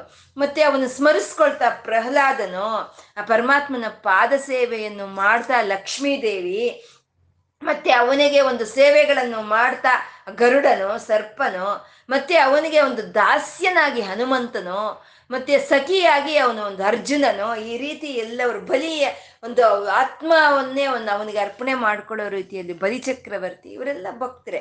ಆದರೆ ಇದರಲ್ಲಿ ಪ್ರತ್ಯೇಕವಾದಂಥ ಪ್ರಧಾನ್ಯವಾದಂಥ ಒಂದು ಸ್ಥಾನವನ್ನು ಶ್ರವಣಕ್ಕೆ ಕೊಟ್ಟಿದ್ದಾರೆ, ಶಬ್ದಕ್ಕೆ ಕೊಟ್ಟಿದ್ದಾರೆ. ಏಕೆಂದರೆ ಶಬ್ದ ಅನ್ನೋದು ಯಾವತ್ತಿದ್ರೂ ಅದು ಜ್ಞಾನವನ್ನು ಪ್ರಸಾರ ಆಗೋದಕ್ಕೆ ಶಬ್ದವೇ ಕಾರಣವಾಗಿರೋ ಅಂಥದ್ದು. ಪರಮಾತ್ಮ ಶುಚಿಶ್ರವಾಹ ಅಂತ. ಪರಮಾತ್ಮ ಅಂದರೆ ಈ ದಿಕ್ಕುಗಳೇ ಪರಮಾತ್ಮನ ಕಿವಿಗಳು, ಈ ಎಲ್ಲ ದಿಕ್ಕುಗಳು ಪರಮಾತ್ಮನ ಕಿವಿಗಳು. ಯಾವ ಋಷಿ ಮುನಿಗಳು ಏನು ಒಂದು ಜ್ಞಾನದಿಂದ ಒಂದು ವೇದ ಉಚ್ಚಾರಣೆಯನ್ನು ಮಾಡ್ತಾರೋ, ಯಾವ ಭಕ್ತರು ಒಂದು ಕೀರ್ತನೆಯನ್ನು ಮಾಡ್ತಾರೋ, ಯಾವ ಭಕ್ತರು ಒಂದು ಭಜನೆಯನ್ನು ಮಾಡ್ತಾರೋ, ಈ ದಿಕ್ಕುಗಳ ಮೂಲಕ ಪರಮಾತ್ಮನಿಗೆ ಸೇರುತ್ತೆ ಅದು. ಅದಕ್ಕೆ ದಿಕ್ಕುಗಳನ್ನೇ ಪರಮಾತ್ಮನ ಕಿವಿಗಳು ಅಂತ ಹೇಳೋದು. ಅದಕ್ಕೆ ನಾವು ನಮ್ಮ ಕಿವಿಗಳು, ಈ ಕಿವಿ ಇಂದ್ರಿಯಗಳಿಗೆ ಇಂದ್ರಿಯ ದೇವತೆಗಳು ಅಂತ ಇದ್ದಾರೆ ಅಂತ ನಾವು ಹೇಳ್ಕೊಂಡ್ವಿ. ಈ ಕಣ್ಣಿಗೆ ಇಂದ್ರಿಯ ದೇವತೆ ಅಂದರೆ ಸೂರ್ಯನು ಅಂತ ಹೇಳ್ಕೊಂಡಿದೀವಿ. ಹಾಗೆ ಈ ಕಿವಿಗಳಿಗೆ ಇಂದ್ರಿಯ ದೇವತೆಗಳು ಅಂದ್ರೆ ದಿಗ್ದೇವತೆ ಇದೆ, ಈ ಕಿವಿಗಳಿಗೆ ಅಧಿಪತಿಗಳಾಗಿರುವಂತಹದ್ದು ಆ ಪರಮಾತ್ಮನ ಕಿವಿಗಳು, ಈ ದಿಕ್ಕುಗಳೇ ಪರಮಾತ್ಮನ ಕಿವಿಗಳು. ಪರಮಾತ್ಮ ಎಲ್ಲ ಶಬ್ದಗಳನ್ನು ಗ್ರಹಿಸ್ಕೊಳ್ತಾನೆ, ಎಲ್ಲ ಶಬ್ದಗಳನ್ನು ಕೇಳಿಸ್ಕೊಳ್ತಾನೆ. ಆದ್ರೆ ಶುಚಿಯಾಗಿ ಇರೋಂಥ ಒಂದು ಶಬ್ದಗಳನ್ನು ಮಾತ್ರ ಅವನು ಗ್ರಹಿಸ್ಕೊಳ್ತಾನೆ. ಶುಚಿಯಾಗಿರ್ಬೇಕು, ಒಳ್ಳೆಯ ಒಂದು ಇದರನ್ನ ಅವನು ಗ್ರಹಿಸ್ಕೊಳ್ತಾನೆ. ಕೇಳಿಸ್ಕೊಳ್ಳೋದು ಎಲ್ಲಾ ಶಬ್ದಗಳು ಅವನು ಕೇಳಿಸ್ಕೋಬಹುದು. ಕೃಷ್ಣನು ರಾಯಭಾರಕ್ಕೆ ಅಂತ ದುರ್ಯೋಧನ ಹತ್ರ ಹೋದಾಗ ಆ ದುರ್ಯೋಧನನು ನನ್ನ ಮನೆಗೆ ಊಟಕ್ಕೆ ಬಾ ಅಂತ ಕೃಷ್ಣನ್ ಕರೀತಾನೆ. ಆ ಕರೆಯೋದ್ರಲ್ಲಿ ಅಹಂಕಾರ ಇರುತ್ತೆ, ಒಂದು ಒಂದು ನಾನು ಅನ್ನೋ ಒಂದು ಅಹಂ ಇರುತ್ತೆ. ಆ ಹಾಗಾಗಿ ದುರ್ಯೋಧನ ಮನೆಗೆ ಹೋಗೋದಿಲ್ಲ ಕೃಷ್ಣನು, ಭಕ್ತಿ ಇರಲ್ಲ ಅಲ್ಲಿ, ಅಲ್ಲಿ ಅಟ್ಟಹಾಸ ಇರುತ್ತೆ. ಆದ್ರೆ ನಿರಾಡಂಬರವಾಗಿ ಪ್ರೀತಿಯಿಂದ ಭಕ್ತಿಯಿಂದ ಕರೆದಂತ ವಿದುರನ ಮನೆಗೆ ಹೋಗ್ತಾನೆ ಕೃಷ್ಣ. ಅಲ್ಲಿ ಹೋಗಿ ಅಲ್ಲಿ ಮುಷ್ಟಾನ್ನ ಭೋಜನವನ್ನು ಬಿಡ್ತಾನೆ, ದುರ್ಯೋಧನ ಮನೆಯಲ್ಲಿ ಇರೋ ಮುಷ್ಟಾನ್ನ ಭೋಜನವನ್ನು ಬಿಡ್ತಾನೆ. ವಿದುರನ ಮನೆಗೆ ಬಂದು ಬಾಳೆ ಎಲೆ ಹಾಕೊಂಡು ಅವ್ನು ಕೊಟ್ಟು ಅವನು ಇಟ್ಟಿರುವಂತ ಊಟವನ್ನ ಪ್ರೀತಿಯಾಗಿ ತಿಂತಾನೆ. ಅಷ್ಟೇ ಅಲ್ಲ, ಆ ವಿದುರನು ಅವನು ಭಕ್ತಿಯಿಂದ ತಾದಾಪ್ಯವನ್ನು ಹೊಂದಿ ಕೃಷ್ಣನ ನೋಡ್ತಾ ನೋಡ್ತಾ ಬಾಳೆಹಣ್ಣು ಸುಳಿದು ಆ ಹಣ್ಣನ್ನು ಬಿಸಾಕಿ ಹೊಟ್ಟು ಕೊಟ್ರೆ ಅದನ್ನೇ ಸ್ವೀಕಾರ ಮಾಡ್ತಾನೆ. ಅಂದ್ರೆ ಅಲ್ಲಿ ಒಳ್ಳೆಯ ಮನಸ್ಸು ಇದೆ, ಭಕ್ತಿ ಇದೆ. ಅಂದ್ರೆ ಶುಚಿಯಾಗಿರೋದನ್ನೇ ಪರಮಾತ್ಮ ಸ್ವೀಕಾರ ಮಾಡ್ತಾನೆ. ಅಂದ್ರೆ ಎಲ್ಲಾ ಶಬ್ದಗಳು ಅವನು ಕೇಳಿಸ್ಕೊಂಡ್ರು ಅವನು ಸ್ವೀಕಾರ ಮಾಡೋದು ಮಾತ್ರ ಒಳ್ಳೆಯ ಶಬ್ದಗಳನ್ನೇ ಸ್ವೀಕಾರ ಮಾಡ್ತಾನೆ.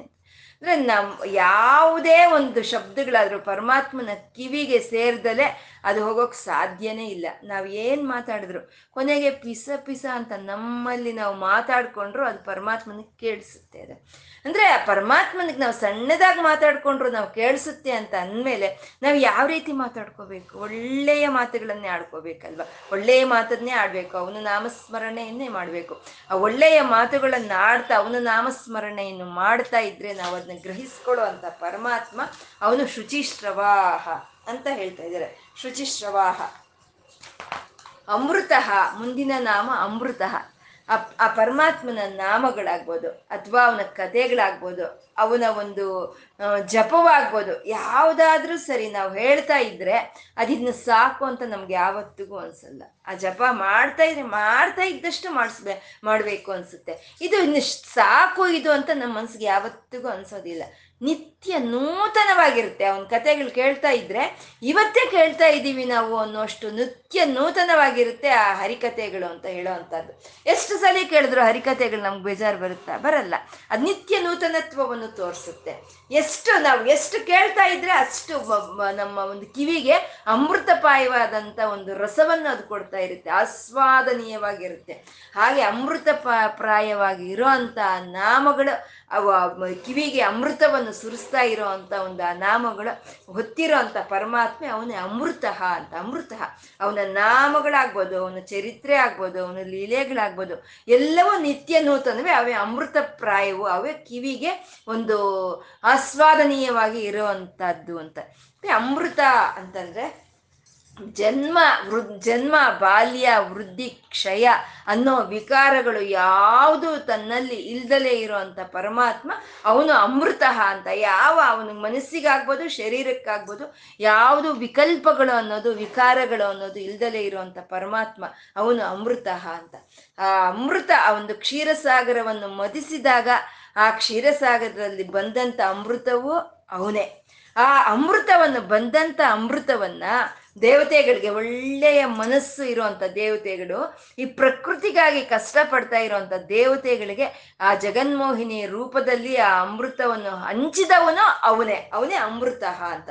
ಮತ್ತೆ ಆ ಮಂದರ ಪರ್ವತವನ್ನ ಹಾಕಿ ಕಡಿತಾರೆ ಅಲ್ವಾ, ಆ ಕಡಿಯುವಾಗ ಆ ಮಂದರ ಪರ್ವತವನ್ನ ತನ್ನ ಒಂದು ಹೆಗಲ್ ಮೇಲೆ ಹೊತ್ಕೊಂಡಂತ ಕೂರ್ಮಾವತಾರನಾದಂತ ನಾರಾಯಣನ ಅವನೇ ಅಮೃತ ಅಂತ. ಆ ಅಮೃತ ತತ್ವವೇ ವಿಷ್ಣು ಪದ ಅಂತ ಹೇಳೋದು. ಯಾವುದು ಅಮೃತವ ಅಮೃತ ತತ್ವವೋ, ಯಾವುದು ಒಂದು ಅಮೃತವನ್ನು ಹಂಚುವಂತ ಒಂದಿದೆಯೋ ಅದನ್ನೇ ವಿಷ್ಣು ಪದ ಶಿವಪದ ಅಂತ ಹೇಳ್ತಾರೆ. ಅದು ಶಾಶ್ವತ ಸ್ಥಾಣುಹು, ಆ ಬ್ರಹ್ಮ ಪರ ಪದ ಏನಿದೆಯೋ, ಆ ವಿಷ್ಣು ಪದ ಏನಿದೆಯೋ ಅದು ಶಾಶ್ವತವಾಗಿರೋ ಅಂಥದ್ದು, ಅದು ಸ್ಥಿರವಾಗಿರೋ ಅಂಥದ್ದು. ಆ ಶಾಶ್ವತವಾಗಿ ಸ್ಥಿರವಾಗಿರೋ ಅಂಥ ಒಂದು ಒಂದು ಇದೇ ಅದೇ ಕೈವಲ್ಯ ಅಂತ ಹೇಳೋ ಅಂಥದ್ದೇ, ಅದೇ ಒಂದು ವಿಷ್ಣು ಪದ, ಅದೇ ಬ್ರಹ್ಮ ಪದ ಅಂತ ಹೇಳೋ ಅಂಥದ್ದು. ಆ ಅಮೃತವೇ ಅದೇ ಶಾಶ್ವತ ಸ್ಥಾಣು. ವರಾರೋಹೋ, ಪರಮಾತ್ಮ ವರಾರೋಹೋ ಅಂತ ಇದ್ದಾರೆ. ವರ ಅಂದರೆ ಶ್ರೇಷ್ಠವಾಗಿರುವಂಥದ್ದು, ಆರೋಹ ಅಂದರೆ ಹತ್ತಿ ಹೋಗೋ ಅಂಥದ್ದನ್ನ ಆರೋಹ ಅಂತ ಹೇಳ್ತೀವಿ. ನಾವು ಇವಾಗ ಪರ್ವತಾರೋಹಣ ಅಂತ ಹೇಳ್ತೀವಲ್ವ, ಅಂದರೆ ಹತ್ತಿ ಹೋಗೋ ಅಂಥದ್ದು ಆರೋಹ ಅಂತ. ವರ ಅಂದರೆ ಶ್ರೇಷ್ಠವಾಗಿರುವಂಥದ್ದು, ವರಾರೋಹ ಅಂದರೆ ಶ್ರೇಷ್ಠವಾಗಿ ಇರೋದನ್ನ ಹತ್ತಿ ಹೋಗೋ ಅಂಥದ್ದು. ಯಾವುದು ಶ್ರೇಷ್ಠವಾಗಿದೆ, ಯಾವುದನ್ನು ಹತ್ತಿ ಹೋಗಬೇಕು ಅಂದರೆ ಆ ಪರಮ ಪವಿತ್ರನಾದಂಥ, ಆ ಅಮೃತನಾದಂಥ, ಆ ಶಾಶ್ವತ ಸ್ಥಾನ ಆದಂಥ ವಿಷ್ಣು ಪದವೇ, ಆ ಶಿವ ಪದವೇ, ಆ ಬ್ರಹ್ಮ ಪದವೇ, ಅದೇ ಅತ್ಯುನ್ನತವಾಗಿರೋ ಅಂಥದ್ದು. ಅದೇ ಒಂದು ಅದಕ್ಕಿಂತ ಇನ್ನು ಉನ್ನತವಾದಂಥ ಸ್ಥಾನ ಇಲ್ಲ. ಯಾವುದು ಅದು ಉನ್ನತವಾದಂಥ ಸ್ಥಾನವನ್ನು ಹೊಂದಿದೆಯೋ ಅದೇ ವರಾರೋಹ ಅಂತ, ಅದೇ ಬ್ರಹ್ಮ ಪದ, ಅದೇ ಕೈವಲ್ಯ ಪದ ಪದವಿ ಅಂತ ಹೇಳೋವಂಥದ್ದು. ಆ ಯಾ ಆ ವಿಷ್ಣು ಪದಕ್ಕೆ ಒಂದು ಸಲ ಸೇರಿದವರು ಇನ್ನು ಮತ್ತೆ ವಾಪಸ್ ಬರಲ್ಲ. ಆ ವಿಷ್ಣು ಪದವೇ, ಆ ಬ್ರಹ್ಮನ ಪಾದಗಳೇ, ಆ ಈಶ್ವರನ ಪಾದಗಳೇ ಎಲ್ಲರಿಗೂ ಆಧಾರವಾಗಿರುವಂಥದ್ದು. ಹಾಗೆ ಯಾರಾದರೆ ಆ ಬ್ರಹ್ಮ ಪದವನ್ನು ಸೇರ್ಕೊಳ್ತಾರೋ ಅಂತ ಅವ್ರನ್ನ ಆರೂಢರು ಅಂತ ಹೇಳ್ತಾರೆ, ಆರೂಢರು ಅಂತ ಹೇಳ್ತಾರೆ. ಆ ಆರೂಢರಿಗೆ, ಆ ಆರೂಢ ಸ್ಥಿತಿ ಅಂದರೆ ಆ ಪ್ರಜ್ಞಾ ಸ್ಥಿತಿಯಲ್ಲಿ ಇರೋ ಅಂಥದ್ದನ್ನೇ ವರಾರೋಹ ಅಂತ ಹೇಳೋವಂಥದ್ದು. ಅದೇ ಪರಂಧಾಮ, ಅದೇ ಕೈವಲ್ಯ, ಅದೇ ವಿಷ್ಣು ಪದಗಳು. ಯಾವ ಎಲ್ಲಿಗೆ ನಾವು ಹತ್ತು ಹೋದರೆ ಮತ್ತೆ ವಾಪಸ್ ಬರಲ್ವೋ ಅದನ್ನೇ ವರಾರೋಹ ಅಂತ ಹೇಳ್ತಾರೆ. ಅಂದರೆ ಅದೇ ಅಮೃತ, ಅದೇ ಶಾಶ್ವತ, ಅಮೃತಪ್ರಾಯವಾಗಿ ನಶಿಸಿ ಹೋಗ್ದಲೇ ಇರುವಂತಹ ವಿಷ್ಣು ಪದ, ಅದೇ ಶಾಶ್ವತ, ಅದೇ ಸ್ಥಾನ ಹೋದ ಅಚಲ, ಯಾವತ್ತೂ ಅಲ್ಲಿಂದ ಮತ್ತೆ ನಮ್ಮನ್ನು ಕೆಳಗೆ ಬರೋದಕ್ಕೆ ಬಿಡದಲೇ ಇರುವಂಥ ಆ ವಿಷ್ಣು ಪದವೇ ಅದೇ ವರಾರೋಹ ಅಂತ ಹೇಳುವಂಥದ್ದು. ವರಾರೋಹ ಅಂದರೆ ವರ ಅಂದರೆ ಲಕ್ಷ್ಮಿ ಅಂತ. ವರ ವರ ಎಲ್ಲಿ ಆರೋಹಿಸಿದಾಳೆ ಅವಳು ಲಕ್ಷ್ಮಿ ಅಂದರೆ ನಾರಾಯಣನ ಅಂಕವನ್ನು ಆರೋಹಿಸ ಅವಳು ಹತ್ತಿ ಕೂತಿದ್ದಾಳೆ. ಅಂದರೆ ನಾರಾಯಣನ ತೊಡೆ ಮೇಲೆ ಕೂತಿದ್ದಾಳೆ. ಅಂದರೆ ನಾವು ಸುಮಹ ಅಂತ ಹೇಳ್ಕೊಂಡಿದ್ದೀವಲ್ವ, ಅಂದರೆ ಆ ಲಕ್ಷ್ಮೀನಾರಾಯಣರ ಐಕ್ಯವತ್ಯವನ್ನು ತೋರಿಸುವಂಥದ್ದು ವರಾರೋಹ. ಆ ಲಕ್ಷ್ಮಿ ಏರಿ ಕೂತ್ಕೊಂಡಿರೋ ಅಂಥದ್ದೇ ಆ ಪರಮಾತ್ಮನ ಒಂದು ಅಂಕ ಅಂತ ಹೇಳೋವಂಥದ್ದು. ಆ ಪರಮಾತ್ಮನ ಅಂಕವನ್ನು ಯಾರು ಹಿಡ್ಕೊಳ್ತಾರೋ ಅಂತ ಅವರಿಗೆ ಈ ತಂದೆ ತಾಯಿ ತೊಡೆ ಮೇಲೆ ಮಕ್ಕಳು ಕೂತ್ಕೊಂಡ್ರೆ ಅವ್ರಿಗೆ ಎಷ್ಟು ರಕ್ಷಣೆ ಇರುತ್ತೋ, ಎಷ್ಟು ಭದ್ರತೆ ಇರುತ್ತೋ ಅಂಥ ರಕ್ಷಣೆ, ಅಂಥ ಭದ್ರತೆ ನಮಗೆ ಈ ವರಾರೋಹ ಒಂದು ಇದರಿಂದ ನಮ್ಗೆ ಸಿಕ್ಕೋ ಅಂಥದ್ದು. ಆ ಪರಮಾತ್ಮನೇ ಹತ್ತಿ ಕೂತ್ಕೋಬೇಕು, ನಾವು ಅಲ್ಲಿ ಕೂತ್ಕೊಂಡ್ರೆ ನಮಗೆ ಅವಾಗ ಸಿಕ್ಕೋ ಅಂಥ ರಕ್ಷಣೆನೇ ಅದೇ. ಅದನ್ನೇ ಆ ವರಾರೋಹನೇ ಅಲ್ವಾ ಧ್ರುವನು, ಆ ಧ್ರುವನ ಪರಮಾತ್ಮನ ನಾರಾಯಣನ ತೊಡೆ ಏರಿ ಕೂತ್ಕೊಂಡ ಅಲ್ವಾ, ಹಾಗೆ ವರಾರೋಹ ಅಂತ. ವರಾರೋಹ ಅಂದರೆ ವಕ್ಷಸ್ಥಲವೂ ಆಗುತ್ತೆ. ಆ ವಕ್ಷಸ್ಥಲ, ಶ್ರೀಹರಿಯ ವಕ್ಷಸ್ಥಲವನ್ನು ಏರಿ ಕೂತ್ಕೊಂಡಿರೋ ಅಂಥ ಮಹಾಲಕ್ಷ್ಮಿ ಅದು ವರಾರೋಹ ಅಂತ. ಯಾರಾದರೆ ಆ ಪರಮಾತ್ಮನ ನೆನೆಸ್ಕೊಳ್ತಾ ಇರ್ತಾರೋ, ಯಾರಾದರೆ ಆ ಪರಮಾತ್ಮನ ಆಶ್ರಯಿಸ್ಕೊಳ್ತಾರೋ ಅಂತ ಅವರ ಹೃದಯವನ್ನು ಅವರೋಧಿಸಿ ಕೂತ್ಕೊಳ್ಳೋ ಅಂಥ ಪರಮಾತ್ಮನ ಅವನು ವರಾರೋಹ, ಅವರ ಹೃದಯವನ್ನು ಏರಿ ಕೂತ್ಕೊಳ್ತಾನೆ. ಹಾಗೆ ಆ ಭಕ್ತರ ಹೃದಯದಲ್ಲಿ ಕೂತ್ಕೊಂಡು ಅವ್ರ ಕೈಯಲ್ಲಿ ಒಳ್ಳೆಯ ಒಂದು ಕೆಲಸಗಳನ್ನು, ಒಂದು ಮಹೋನ್ನತವಾದಂಥ ಕೆಲಸಗಳನ್ನು ಮಾಡೋ ಅಂಥ ಪರಮಾತ್ಮ ಅವನು ವರಾರೋಹ. ಆ ವರಾರೋಹವೇ, ಆ ಕೈವಲ್ಯ ಪದವಿನೇ, ಅದೇ ಶಾಶ್ವತ, ಅದೇ ಸ್ಥಾಣು, ಅದು ಅಚಲ, ಅದು ಯಾವತ್ತೂ ಅಲ್ಲಿಗೆ ಹೋಗಿ ಸೇರ್ಕೊಂಡವ್ರನ್ನ ಮತ್ತೆ ಕೆಳಕ್ಕೆ ಕಳಿಸಲ್ಲ. ಅದೇ ಅಮೃತಪ್ರಾಯವಾಗಿರುವಂಥದ್ದು, ಅಮೃತ ಶಾಶ್ವತ ಸ್ಥಾಣು ವರಾರೋಹ ಅಂತ. ಪರಮಾತ್ಮ ಮಹಾತಪಾಹ ಅಂತ. ತಪ ತಪಸ್ಸು ಅಂತಂದರೆ ಏಕಾಗ್ರ ಚಿತ್ತ ಯಿಂದ ಒಂದೇ ಒಂದು ಮನಸ್ಸನ್ನು ಇಟ್ಟು ನಾವು ಯಾವ ಕೆಲಸ ಮಾಡ್ತೀವೋ ಅದನ್ನೇ ತಪಸ್ಸು ಅಂತ ಹೇಳ್ತೀವಿ. ಯಾವುದಾದ್ರೂ ಯಾವ ಕೆಲಸವಾದ್ರೂ ಒಂದೇ ಏಕಾಗ್ರತೆಯಿಂದ ಒಂದೇ ಮನಸ್ಸಿನಿಂದ ಮಾಡೋ ಅಂಥದ್ದು ಅದು ತಪಸ್ಸು ಅಂತ. ಆದರೆ ನಾವು ಮಾಡೋ ತಪಸ್ಸುಗಳೇ ತಪಸ್ಸುಗಳಾಗಿರುತ್ತೆ. ಇವಾಗೇನೋ ಒಂದು ನದಿ ನದಿಯಲ್ಲಿ ಸ್ವಿಮ್ ಮಾಡಬೇಕು ಅಂದರೆ ನಾವು ಸಾಧನೆ ಮಾಡ್ತೀವಿ, ಅದನ್ನೇ ಒಂದು ತ ಒಂದು ಏಕಾಗ್ರ ಚಿತ್ತೆಯಿಂದ ಅದನ್ನ ಮೇಲೆ ಮನಸ್ಸಿಟ್ಟು ನಾವು ಸಾಧನೆ ಮಾಡ್ತೀವಿ. ಆದರೆ ತಪಸ್ಸು ಅಷ್ಟೇ, ಅದು ಮಹಾ ತಪಸ್ಸಾಗೋಕ್ಕಾಗಲ್ಲ. ಪರಮಾತ್ಮ ಪರಬ್ರಹ್ಮನೋ, ಒಂದು ಜ್ಞಾನ ಸ್ವರೂಪನೋ, ಐಶ್ವರ್ಯ ಸ್ವರೂಪನೋ, ಒಂದು ಪರಾಕ್ರಮ ಸ್ವರೂಪನೋ. ಆದರೆ ಆ ಪರಬ್ರಹ್ಮನೋ ಅವನು ತಪಸ್ಸು ಮಾಡ್ತಾ ಇದ್ದಾನೆ. ಏನು ತಪಸ್ಸು ಮಾಡ್ತಾ ಇದ್ದಾನೆ? ಈ ಸೃಷ್ಟಿ ಸ್ಥಿತಿ ಲಯಗಳನ್ನು ಮಾಡ್ತಾ, ಈ ವಿಶ್ವ ಭ್ರಮಣ ಅನ್ನೋ ತಪಸ್ಸನ್ನ ಅವನು ಮಾಡ್ತಾ ಇದ್ದಾನೆ. ಆ ವಿಶ್ವ ಭ್ರಮಣ ಅನ್ನೋ ತಪಸ್ಸನ್ನು ಮಾಡ್ತಾ ಇರೋ ಪರಮಾತ್ಮ ಅವನು ಮಹಾತಪಾಹ. ಪರಮಾತ್ಮ ಒಂದು ಆ ಒಂದು ಸೃಷ್ಟಿಗಾಗಿ ತನ್ನ ತಪಸ್ಸು ಮಾಡ್ತಾ ಇರುವಂತ ಪರಮಾತ್ಮ ಅವನು ಮಹಾತಪಾಹ ಅಂತ. ಅವನು ರುದ್ರ, ನಮ್ಮ ಒಂದು ಈಶ್ವರ ಶಾಸನಗಳನ್ನ ಯಾರು ಧಿಕ್ಕರಿಸಿ ಹೋಗ್ತಾರೆ ಅಂದ್ರೆ ನಮ್ಗೆ ಅಂತ ಇರೋ ಒಂದು ನಿಬಂಧನೆಗಳನ್ನ ಯಾರು ನಾವು ಮೀರಿ ಹೋಗ್ತೀವೋ ಅವ್ರ ಕಣ್ಣಲ್ಲಿ ನೀರ್ ತರಿಸೋ ಅಂತ ಅವನು, ಅವನನ್ನ ಯಾರು ಆಶ್ರಯಿಸ್ಕೊಳ್ತೀವೋ ಅವರಲ್ಲಿ ಆನಂದ ಬಾಷ್ಪಗಳನ್ನ ತರಿಸೋ ಅಂತ ಅವನು, ಅವನು ರುದ್ರನು, ಅವನು ನಮ್ಮ ಅವನನ್ನು ನೆನ್ಸ್ಕೊಂಡಾಗ ನಾವು ನಮ್ಮಲ್ಲಿ ಇರೋಂಥ ರೋಗ ರುಜಿನಗಳೆಲ್ಲ ಒಂದು ಮಾಯವಾಗಿ ಹೋಗಿ ಮೋಕ್ಷದ ಕಡೆ ನಮ್ಮನ್ನ ಇದ್ ಮಾಡ್ಕೊಂಡು ಹೋಗುವಂತ ಪರಮಾತ್ಮ ಅವನು ರುದ್ರನು. ಅವನೇ ಬಹುಶಿರಾಹ, ಸಹಸ್ರ ಶೀರ್ಷಗಳನ್ನು ಹೊತ್ತು ಈ ಸೃಷ್ಟಿಯನ್ನೆಲ್ಲ ಪೋಷಣೆ ಮಾಡ್ತಾ ಈ ಸಹಸ್ರ ಒಂದು ವದನಗಳ ರೂಪದಲ್ಲಿ ವ್ಯಕ್ತವಾಗಿರುವಂತ ಪರಮಾತ್ಮ ಅವನು ಬಹುಶಿರಾಹ, ಅವನು ಬಬ್ರುಹು. ಅವನೇ ಆ ತನ್ನ ತಲೆ ಮೇಲೆ ಈ ಬ್ರಹ್ಮಾಂಡಗಳನ್ನೆಲ್ಲ ಹೊತ್ತು ಈ ಜವಾಬ್ದಾರಿಯನ್ನ ತನ್ನ ಮೇಲೆ ಹೊತ್ಕೊಂಡು ಇದನ್ನೆಲ್ಲ ಪೋಷಣೆ ಮಾಡ್ತಾ ಇರುವಂತ ಪರಮಾತ್ಮ ಬಬ್ರುಹು. ಅವನ ಶುಚಿಶ್ರವಾಹ, ಎಲ್ಲೇ ಒಳ್ಳೆ ಶಬ್ದಗಳ ರೂಪದಲ್ಲಿ ಇರುವಂತ ಪರಮಾತ್ಮ, ಒಳ್ಳೆಯ ಶಬ್ದಗಳನ್ನ ಆಸ್ವಾದನೆ ಮಾಡುವಂತ ಪರಮಾತ್ಮ ಅವನು ಶುಚಿಶ್ರವಾಹ. ಅವನೇ ಅಮೃತನು, ಅವನು ಯಾವತ್ತಿಗೂ ಒಂದು ಮೂರು ಕಾಲಗಳಲ್ಲೂ ಅವನು ನಶಿಸಿ ಹೋಗೋದಿಲ್ಲ, ಮೂರು ಕಾಲಗಳಲ್ಲೂ ಬದಲಾಗ್ದಲೇ ಇರೋವಂಥ ಆ ಚೈತನ್ಯವೇ ಅದೇ ಅಮೃತ, ಅದೇ ಶಾಶ್ವತ ಸ್ಥಾನ, ಅದು ಅದು ಶಾಶ್ವತವಾಗಿರುವಂಥದ್ದು, ಅದು ಯಾವತ್ತಿಗೂ ಅದು ಒಂದು ಅಚಲ ಅನ್ನೋದು ಇಲ್ಲ, ಚ ಚಲನ ಅನ್ನೋದು ಇಲ್ಲದಲ್ಲಿ ಅಚಲವಾಗಿರುವಂಥದ್ದು. ಅಂದರೆ ಸತ್ಯ ಅನ್ನೋ ಒಂದು ನಾಮದಲ್ಲಿ ಹೇಳಿದಂಥ ಒಂದು ಭಾವನೆಯನ್ನೆಲ್ಲ ಪೂರ್ತಿ ಕೊಡುವಂಥದ್ದೇ ಅಮೃತ ಶಾಶ್ವತ ಸ್ಥಾನ ಅನ್ನೋದು. ಆ ಪರಮಾತ್ಮನ ನಾವು ಸೇರ್ಕೋಬೇಕು ಅಂತ ಅನ್ನೋ ಅನ್ನೋದನ್ನೇ ವರಾರೋಹ ಅಂತ ಹೇಳೋದು. ಅಂದರೆ ನಾವು ಅಲ್ಲಿ ಆರೋಹಣೆ ಮಾಡಿ ಆ ಒಂದು ಸ್ಥಾನಕ್ಕೆ ಹೋಗ್ಬೇಕು, ಅದೇ ಶ್ರೇಷ್ಠವಾಗಿರುವಂಥ ಸ್ಥಾನ, ಅದೇ ಮಹೋನ್ನತವಾದಂಥ ಒಂದು ಸ್ಥಾನ ಅಂತ.